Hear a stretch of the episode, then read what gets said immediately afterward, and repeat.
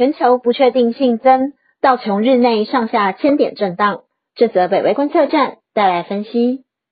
台湾时间今天一月二十五号晚上，美国联准会将召开为期两天的利率政策会议。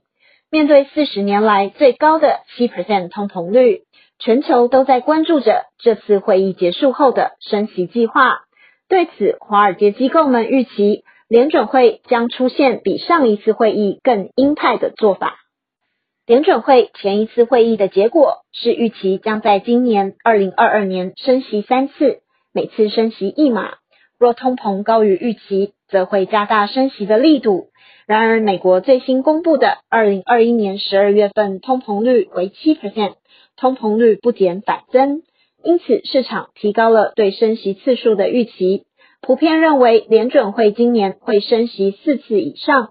摩根大通 （J.P. Morgan） 的执行长 Jamie Dimon 在一月十四日与分析师的电话会议上更表示，联准会的升息幅度可能高达六次或七次，且升息计划不会甜蜜温和。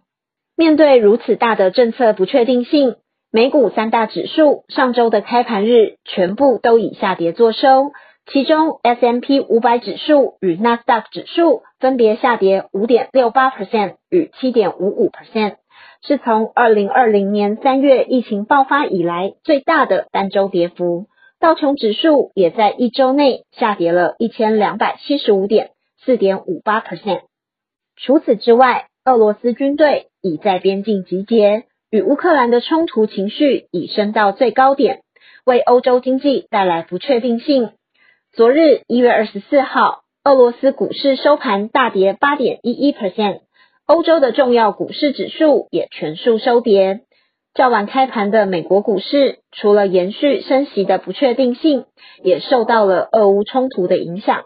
道琼指数盘中一度下跌超过一千一百点，但随即因为市场投资人认为已经见底，所以逢低买入，最终以上涨一百零一点反弹作收。面对全球经济、疫情、冲突都不确定的氛围，全球都在关注着联准会这两天的利率政策会议结果，希望它至少能为二零二二的升息路线带来一些确定性。在黑天鹅、灰犀牛夹击的市场情绪下，本周又逢超级财报周，Apple、特斯拉、微软等企业即将公布财务表现。投资人在投资前应更审慎评估风险性。这则北威观测站就到这里，谢谢您的收看与收听，也请继续分享订阅北威频道，掌握重要分析。谢谢，拜拜。